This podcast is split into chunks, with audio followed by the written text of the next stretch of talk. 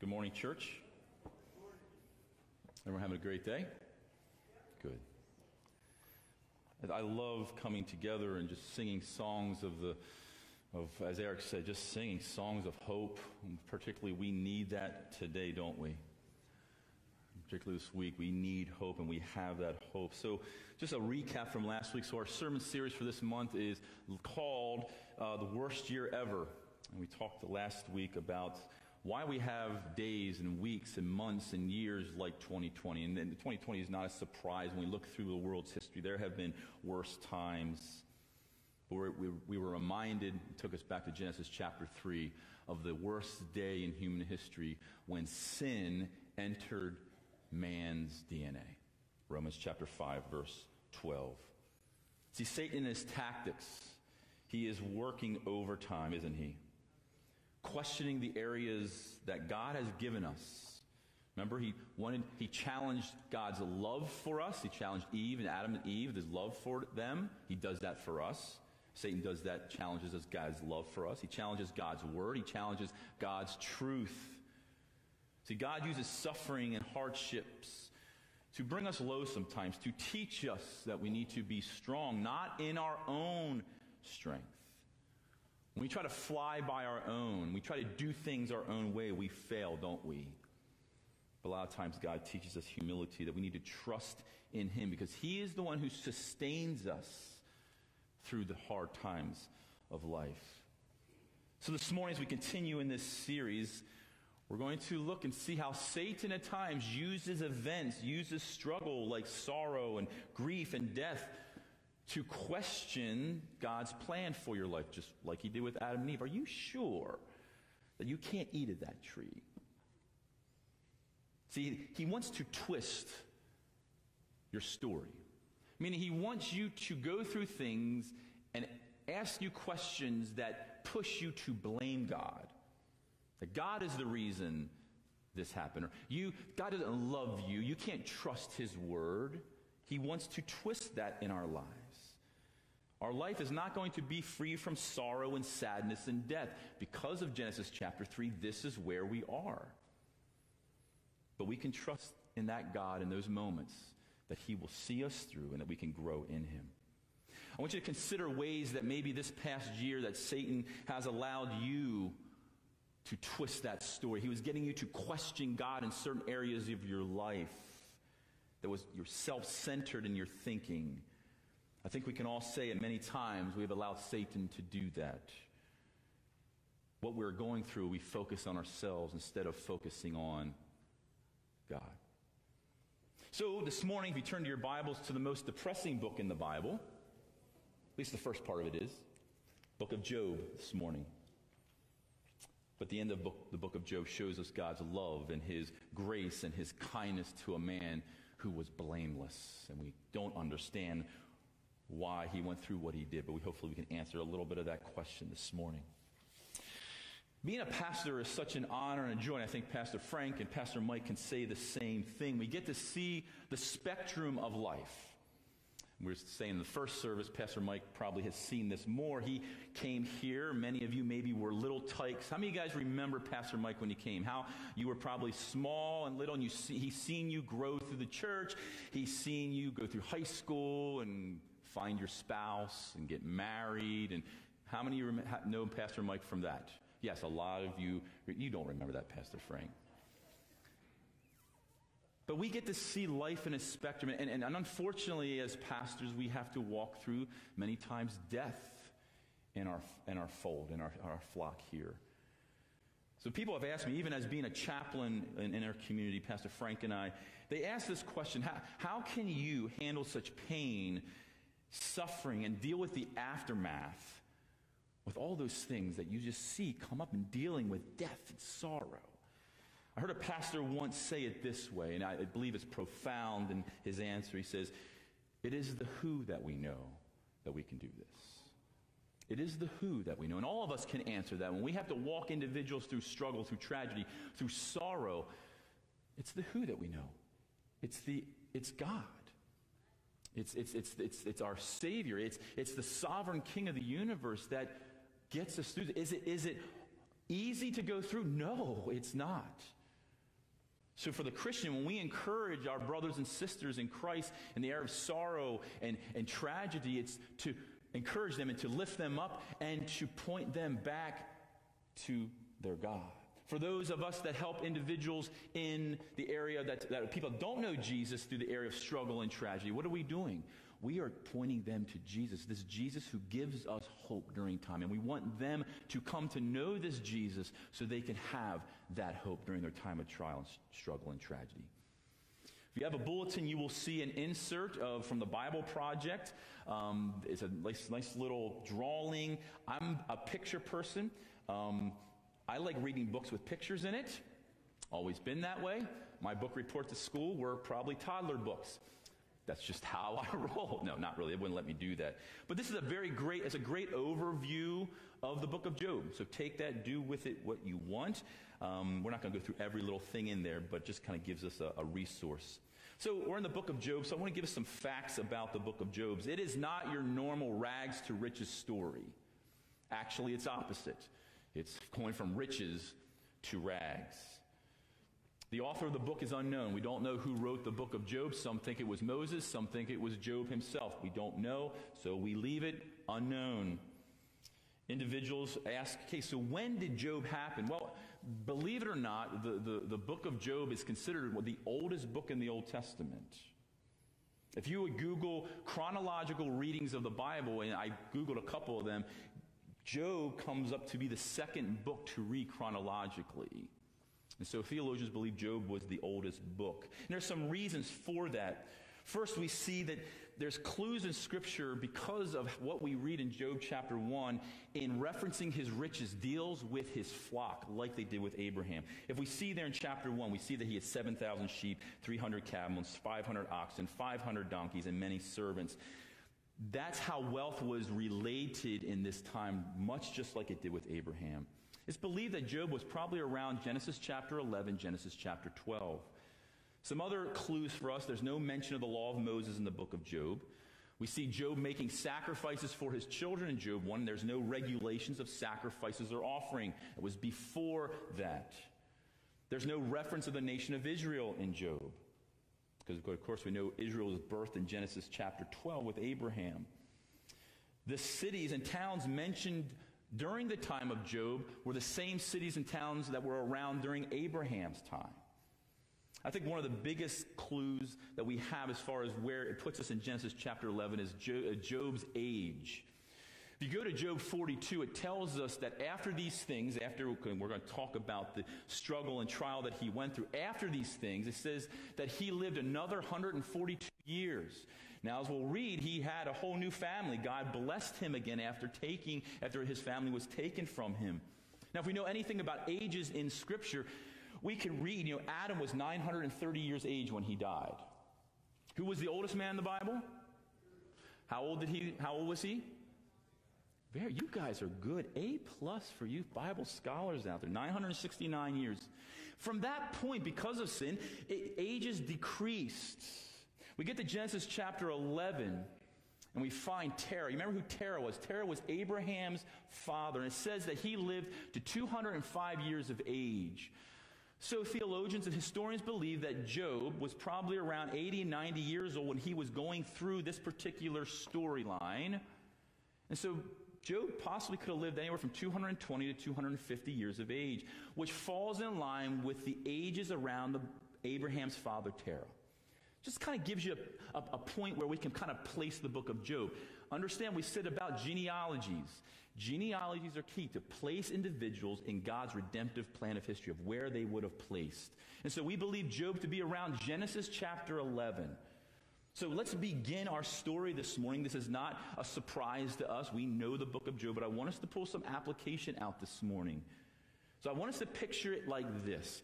We are sitting in a theater. We have a main stage. Job is the focus. The lights are on. We have Act 1 this morning. Here it is. Lights on. Let's study about Job. Verse 1 There was a man in the land of Uz whose name was Job. And that man was blameless and upright, one who feared God and turned away from evil. There were born to him seven sons and three daughters. He had ten children. He possessed 7,000 sheep, 300,000, 3,000 camels, 500 yoke of oxen, and 500 female donkeys, and very many servants. I want you to underline this phrase so that this man was the greatest of all people of the east. This is who Job was. Verse 4 His sons used to go and hold a feast in the house of each one of each one of his day, and they would invite, they would send and invite their three sisters to eat and drink with them. And when the days of the feast had run their course, Job would send and consecrate them, and he would rise early in the morning and offer burnt offerings according to the number of them all.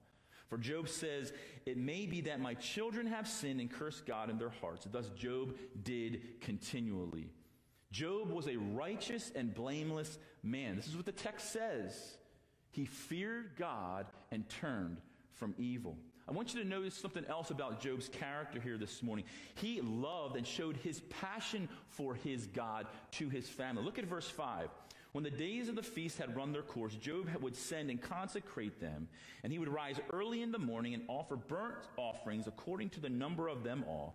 For Job said, It may be that my children had sinned and cursed God in their hearts. Thus Job did continually. Job wanted to make sure that he and his family did not offend or sin against a holy God.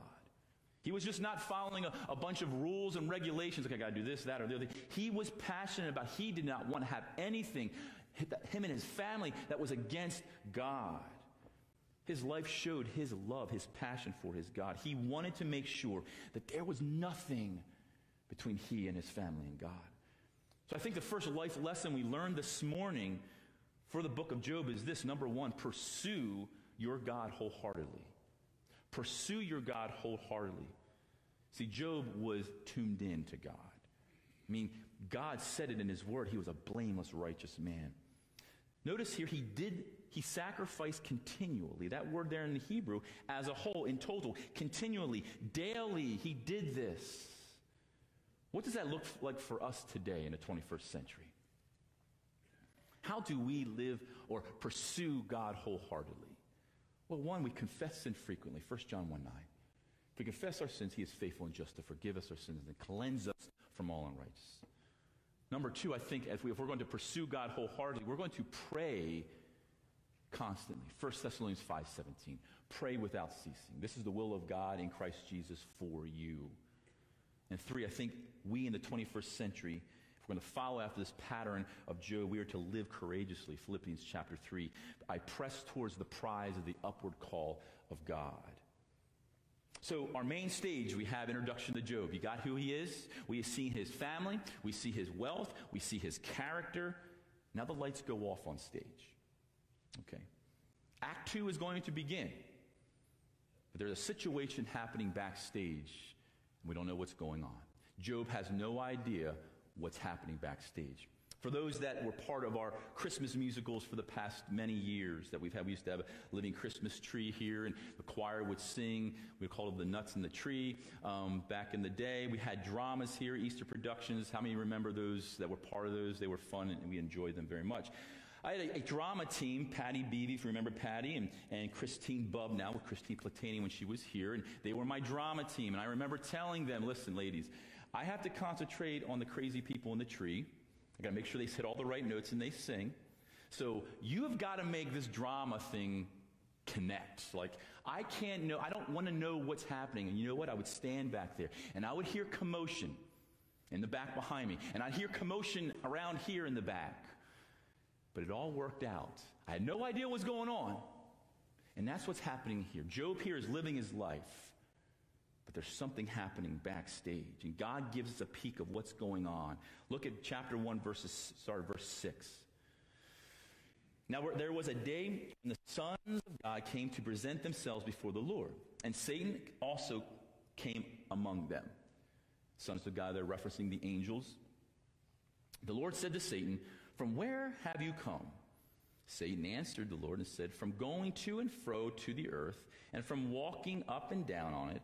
And the Lord said to Satan, Have you considered my servant Job, that there is none like him on earth, a blameless and upright man who fears God and turns away from evil? I want you to look at one thing here in this conversation.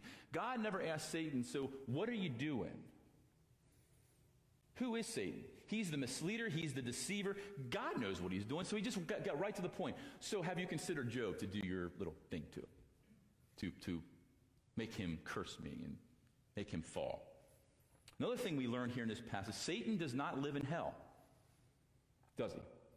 Satan doesn't live in hell. He is going to and fro. 1 Peter chapter 5 gives us that indication as well. Revelation chapter 12, we talked about last week, that we believe as of right now, he's standing before God as our accuser, accusing the saints day and night. And eventually, someday, he will be thrown out of that heaven. Satan has access to the throne room of God.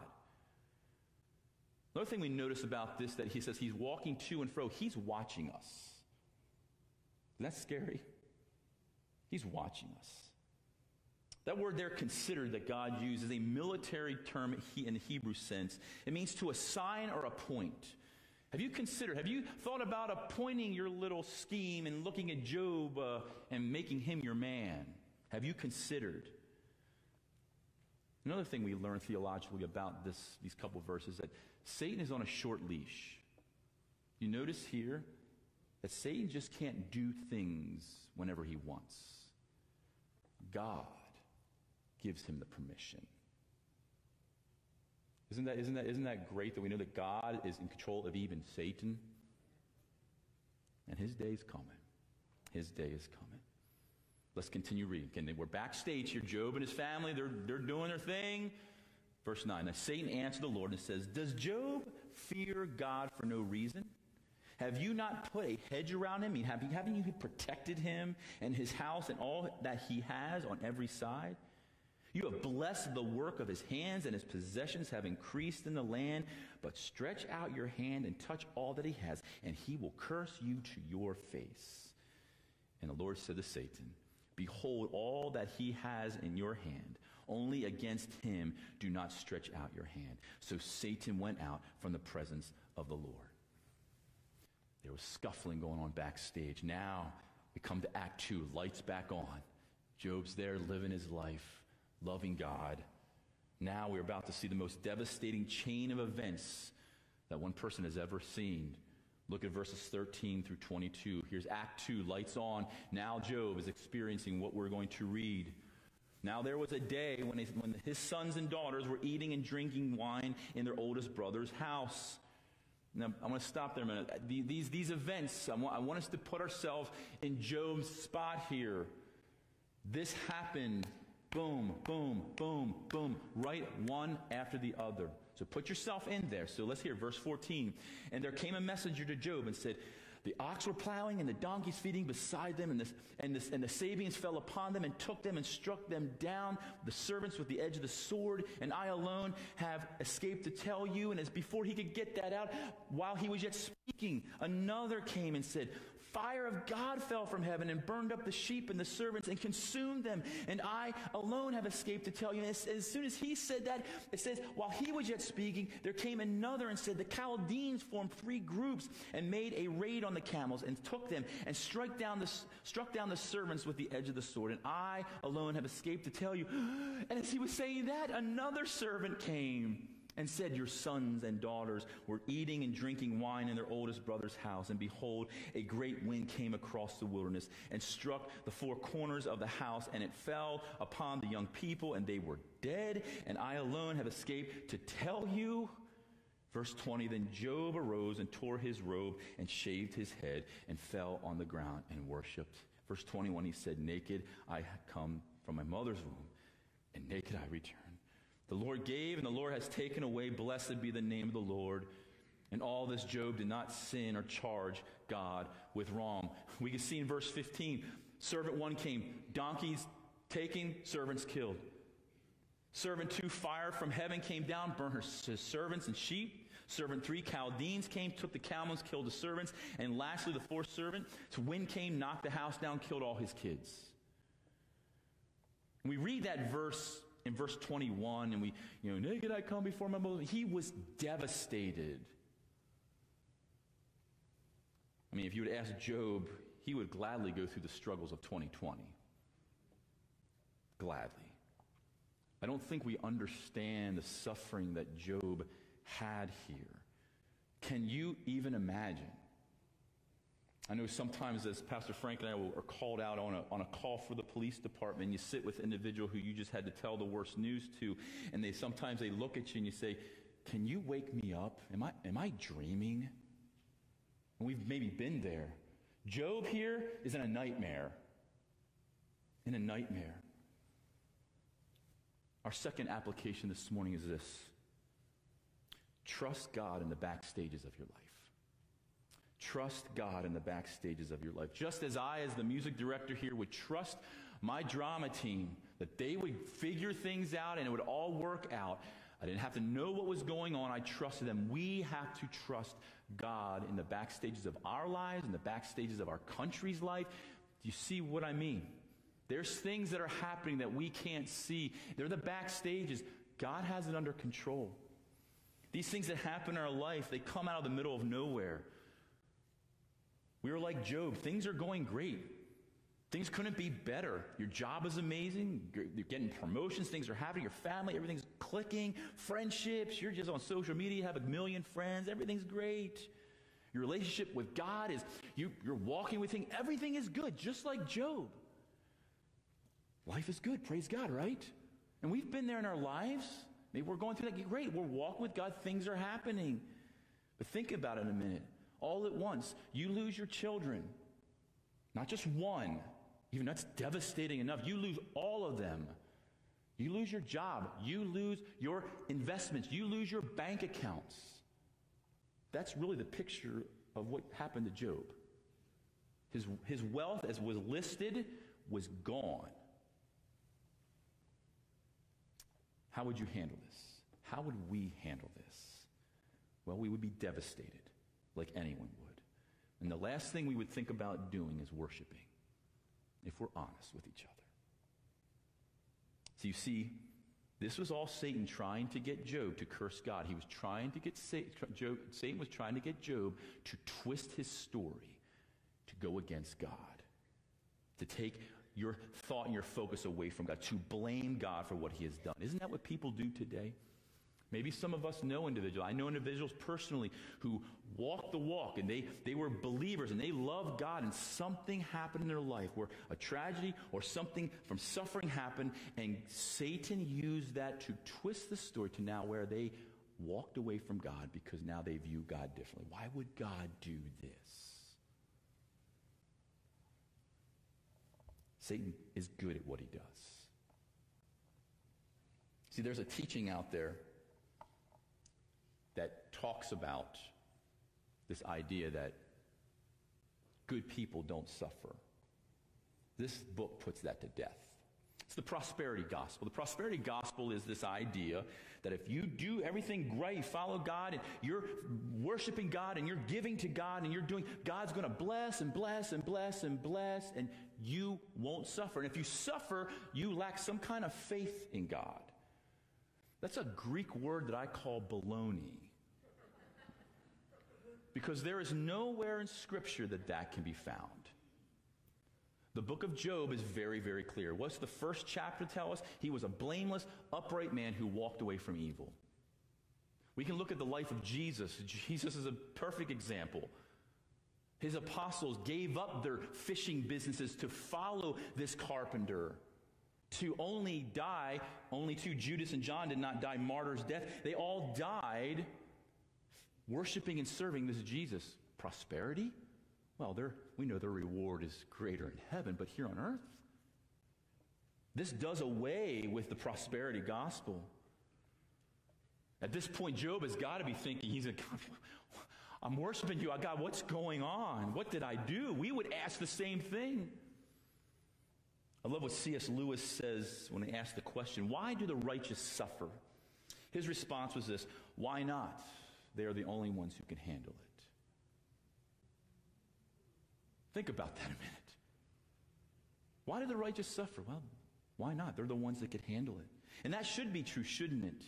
When we go through pain and struggles in our life, like Job, and we question why, and we will. When our emotion and our mindset catch up with our theology, okay? We know here who God is. We know But I know emotions and things and through struggle and trial, when it catches up to what we truly believe and we know what is true about our God, God will care for us. He will take care of us. He will walk us through those times as we trust in Him, as we see here in the book of Job. He is working in the back stages of our life more than you can even imagine. So now Act 2 ends. Job is there on the ground, worshiping God. Everything is lost. Lights go out. Stage is black. And guess what's happening backstage? It's not over. There's still movement happening backstage. Look at chapter 2, verse 1. Again, there was a day when the sons of God came to present themselves before the Lord, and Satan also came among them to present himself before the Lord. And the Lord said to Satan, From where have you come? Satan answered the Lord and said, From going to and fro on the earth, and from walking up and down on it. And the Lord said to Satan, Have you considered my servant Job? And there is none like him on earth, and blameless and upright man who fears God and turns away from evil. I literally, I had to stop when I was studying and say, Am I in chapter 1 or am I in chapter 2? It's verbatim. It's deja vu all over. But I love, there's some, I think there's some irony here in this, this, this particular conversation. God knows what's going on. He's sovereign. He's, he's, um, he's omniscient. He knows everything. He just had this conversation with Satan, and he repeats it to Satan. Satan failed getting at Job. And don't you think it's funny, God saying, Hey, have you considered my servant Job? Don't you find that funny? That's hilarious. Because Satan failed. He failed. But there's one phrase that God adds to this conversation, verse end of verse 3. He still holds fast his integrity. Although you incited me against him, you to destroy him without reason. So here's Satan's response. Then Satan answers the Lord and says, Skin for skin. All that a man has, he will give for his life. But stretch out even your hand or touch his bone and his flesh, and he will curse you to your face. And the Lord said to Satan, Behold, he is in your hand, only spare his life. See, that phrase, skin for skin, is a proverbial saying, and it's, it's, it's, dealing with bartering and trading. So, what Satan is insinuating here about Job is he is willing, his life wasn't affected. I mean, his, his own life, his own body wasn't affected. He was inciting that Job was selfish. Yeah, I can lose all that. I'm fine. I can still worship God. But if you do anything to Job, his plans, his, his worship will change. What did God say? God says, okay, don't kill him, but you do what you want to do, do what you have to do. You think nothing worse can happen. But we're at Act 3, the lights come on stage, and we find Job on the ground, just devastated. Look at verse 7. So Satan went out from the presence of the Lord and struck Job with loathsome sores from the sole of his foot to the crown of his head. And he took a piece of broken pottery with which to scrape himself while he sat in ashes. you get the picture here? And then look at verse 9. And then his wife said to him, Do you still hold fast your integrity? Curse God and die. So Satan was even trying to use his wife for him to twist the story of who his God was. I love Job's response. But he said to her, You speak as one of the foolish women would speak. Shall we receive good from God and shall we not receive evil? In all this, again, underline this, circle this. In all this, Job did not sin with his lips. When you think things can't get worse, wow. Satan even gets family to question God. He tried to get her to twist the story. One thing I, don't, I want you to understand here about Job, and this is where we're going to leave today with application that we look, we look at Job as a man we look up to and pattern ourselves after, and we go through sorrow and struggle and suffering.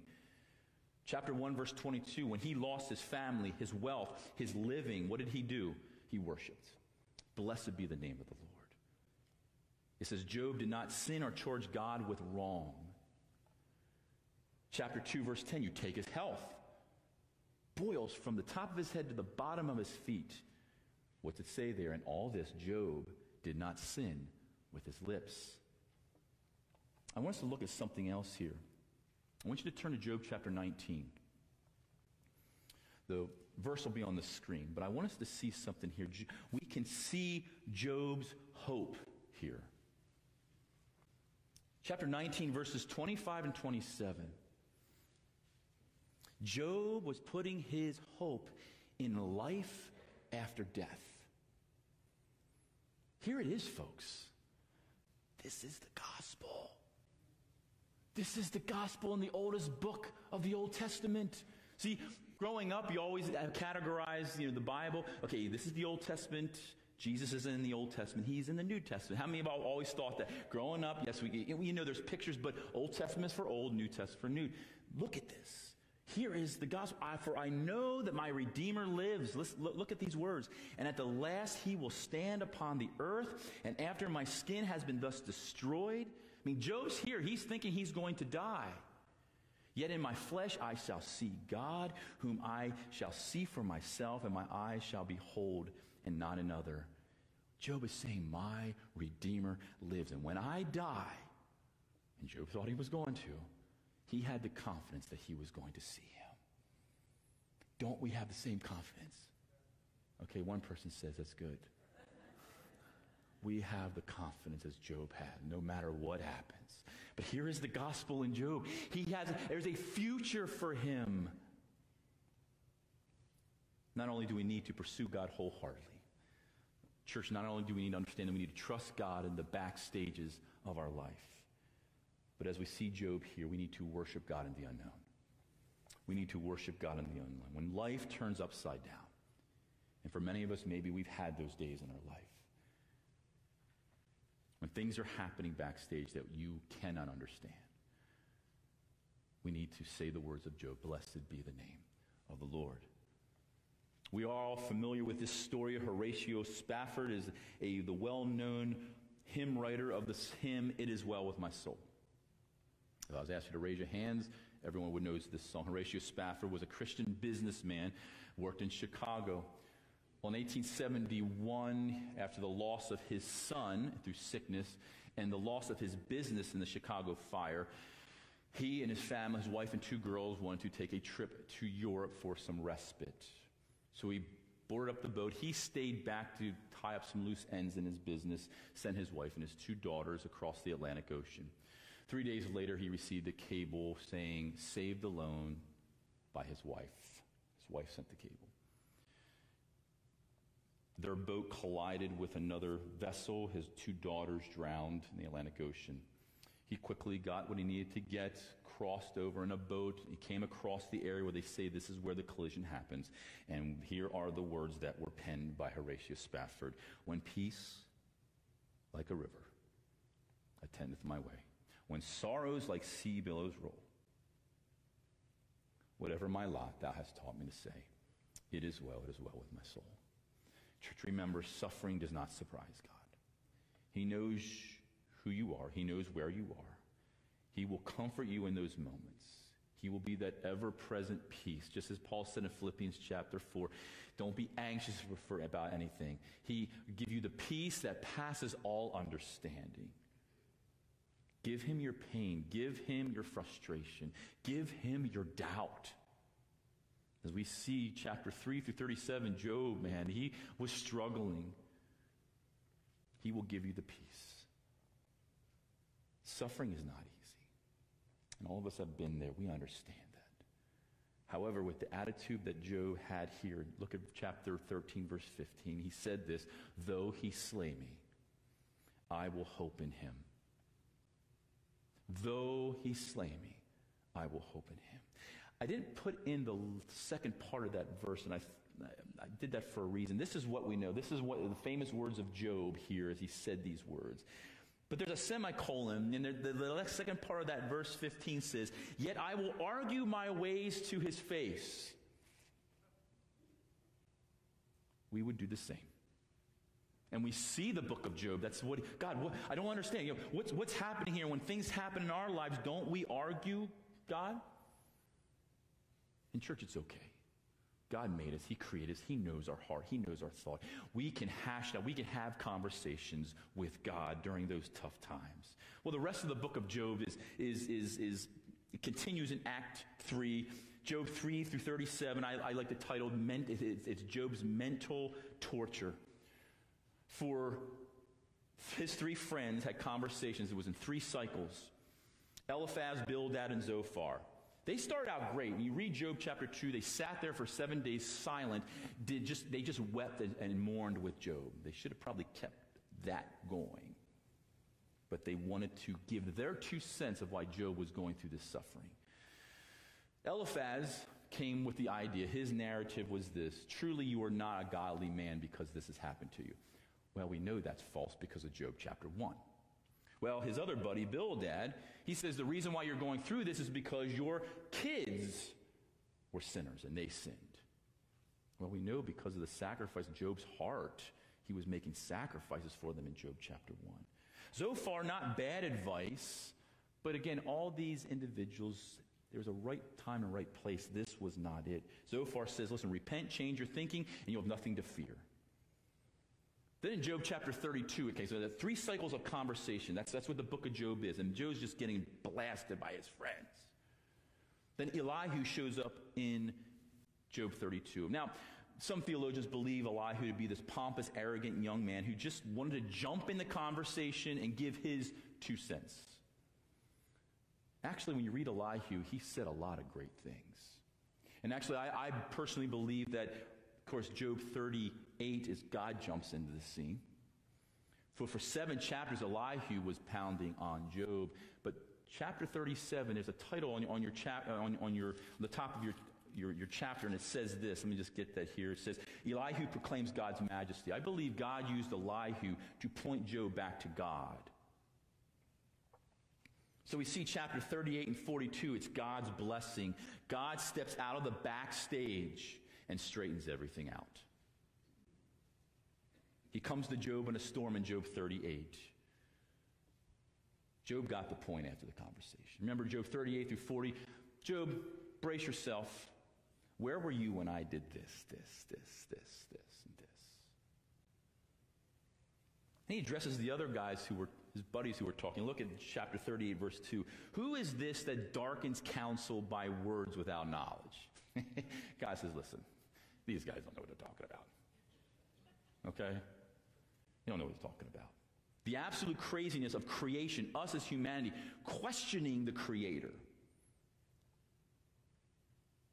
Skip Heitzig says it this way suffering in the hands of an all powerful and absolute loving God can be a wonderful tool for us, giving perspective to our grief and hard times. God bless Job, chapter 42. And the Lord restored the fortunes of Job when he prayed for his friends in verse, verse 10. And the Lord gave Job twice as much as he had before. Go down to verse 12, and there it is. And the Lord blessed the latter days of Job, Job, Job more than the beginning. He had 14,000 sheep, 6,000 camels, 1,000 yoke of oxen, 1,000 female donkeys. And he had, uh, he had 10 more kids at like 100 years old. And look what he says about his daughters. Look at verse 15. He had three daughters. Okay, guys, single guys, these were the girls you would ask to the prom. And in all the land there was no woman so beautiful as Job's daughters. See how God blessed him. And it says there in verse 16, and after this, Job lived 140 years, and he saw his sons and his sons' sons four generations. And Job died an old man full of his days. You see, God is always making something good come out of our suffering. In those times, we can't see the good. He's in the backstages work, working. That is faith. That is our faith in God. We can't see what has happened, but we trust Him. So, church, we pursue God wholeheartedly as Job did. We see that we need to trust God in the back stages of our life. And in those times of the unknown, in those times of struggle, we need to worship God in the unknown. Don't let Satan twist your story of who God has you to be in your life. Don't let him mess with your mind and say, No, God doesn't love you. Don't trust God because that is his ploy to us. He wants us to hate God. Remember, God is always working His will to accomplish His plan for His purpose, which ultimately is for our good, even in the unknown backstages of our life. I love what Paul told the Christians in Rome, Romans 8:28, and we know that for those who love God, all things work together for good for those who are called according to his purpose. And God knows what our good is. God knows what our good is. So I'd like to close this morning in just a few moments that we have together. So, what now? Where are we as a people, as a country?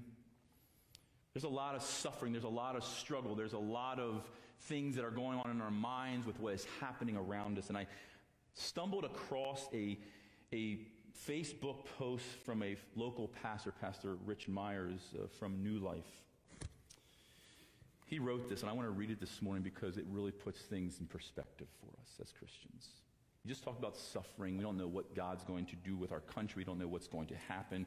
But we know God is faithful. God is working in the back stages of it. But I want you I want to read this. I think it, it will help us put us back on focus on our journey. He writes Congress has certified Joe Biden as the next president of the United States. Whether you voted for him or not, he is not our enemy. And he quotes Ephesians 6:12, "For we wrestle not against flesh and blood, but against principalities, against powers, against the rulers of the darkness of this world, against the spiritual wickedness in high places." He continues, "He could not have been placed there without God's confirmation." Wow. You may want to argue that point, claiming the election was stolen, and it may have been, but if we truly believe we are one nation under God, we must also believe that God knows what He is doing when it comes to our country and its elections.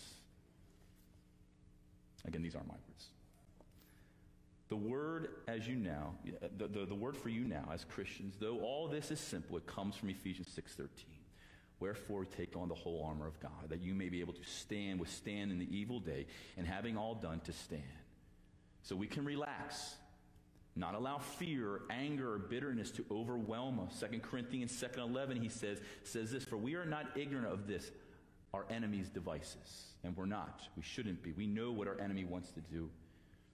We are to stand in faith that God is still covering our nation.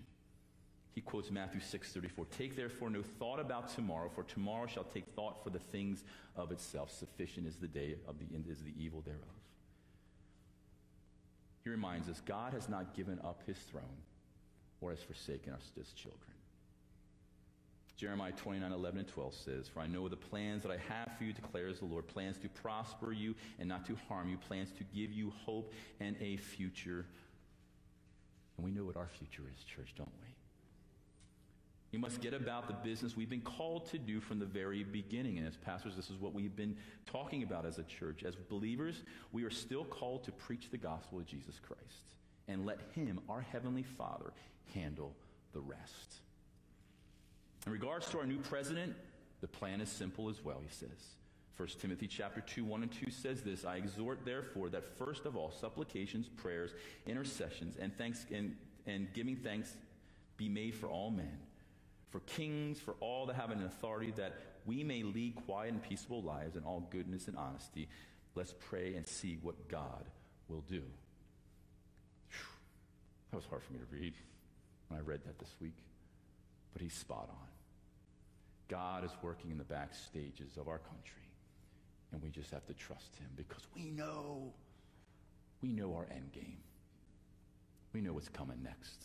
Eric and I were talking about this morning before church. Man, when think the rapture is going to come? I hope so. That would be awesome. But we know what it is. Let's just trust God as we move ahead. Father, we thank you for this time. We thank you for all that you've done.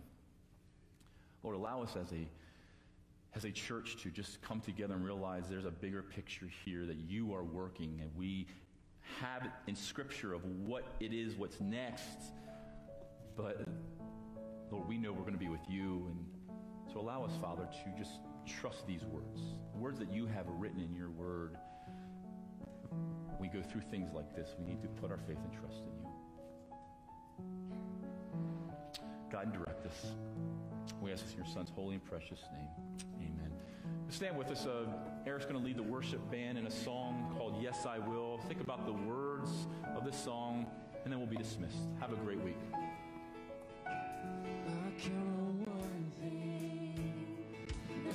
God never fails, will not fail me now.